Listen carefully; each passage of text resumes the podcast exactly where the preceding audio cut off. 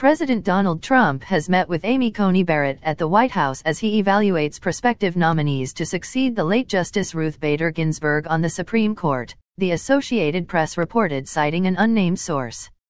Later, Trump told reporters at the White House that he has been speaking with potential nominees over the last two days and held out the possibility of meeting with Barbara Lagoa when he travels to Florida this week. Some aides have touted the political advantages of Lagoa being Hispanic and hailing from Florida. Barrett, a devout Roman Catholic, is hailed by religious conservatives and others on the right as an ideological heir to conservative Antonin Scalia, the late Supreme Court justice for whom she clerked. Amy Coney Barrett U.S. Court of Appeals for the Seventh Circuit Judge Amy Coney Barrett met with President Trump at the White House on Monday file, Reuters 1800 hours ET. Trump says in Ohio rally he's looking at five candidates for Supreme Court President Donald Trump said he will nominate a woman to replace the late Justice Ruth Bader Ginsburg and is looking seriously at five candidates. Now it will be a brilliant person. It will be. I have five that were vetted right now. It'll be a brilliant person. It will be a woman. It will be a woman and we're looking forward to it, Trump said at a campaign rally near Dayton, Ohio. Trump said he is likely to announce his nominee on Saturday. It's a big day for our country, he said. Donald Trump in Ohio President Donald Trump speaks during a campaign rally at Dayton International Airport on Monday, September 21, 2020 in Ohio Alex Brandon AP Photo 1730 ET. Supreme Court fight could elevate Kamala Harris's profile. Kamala Harris is poised to take a leading role in the Democratic fight against President Donald Trump's forthcoming Supreme Court pick as both a United States Senator and the Democratic vice presidential nominee. The California Senator is Joe Biden's running mate and a member of the powerful Senate Judiciary Committee which would hold high-profile confirmation hearings on Trump's nominee. Thus far, Harris has largely pitched the campaign's message to smaller audiences through virtual fundraisers and a handful of day trips to key states, according to the Associated Press news service.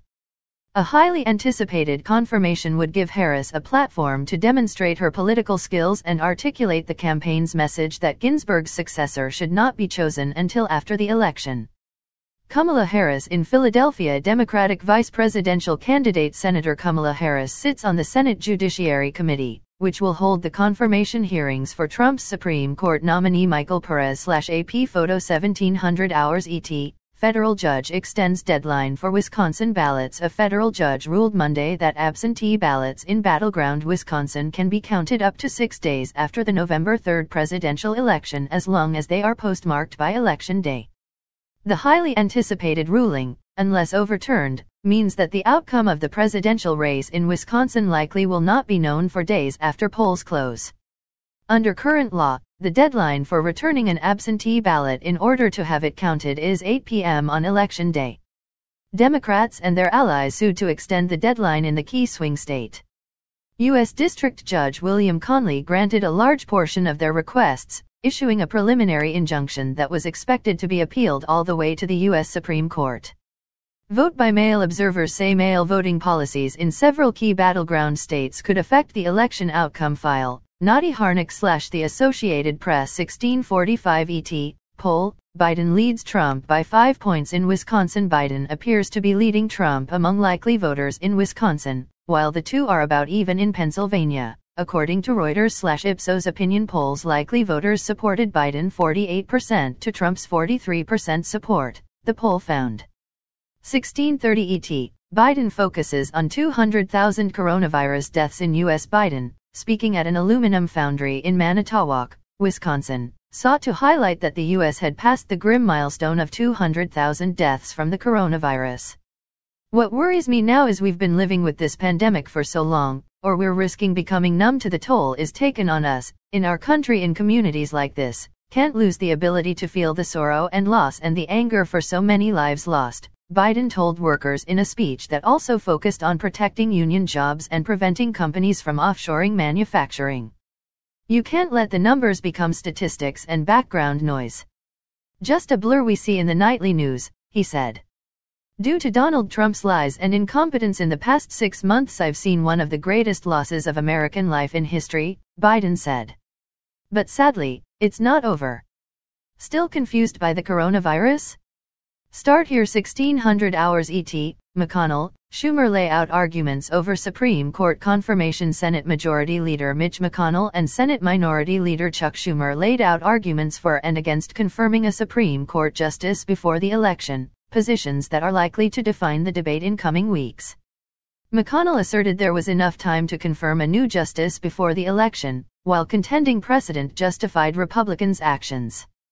He sought to dispel charges of hypocrisy rooted in Republican opposition to confirming an Obama nominee in 2016, saying, The American people are about to witness an astonishing parade of misrepresentations about the past, misstatements about the present, and more threats against our institutions.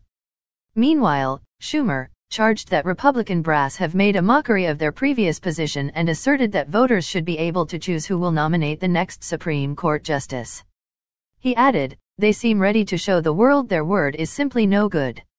It's enough to make your head explode.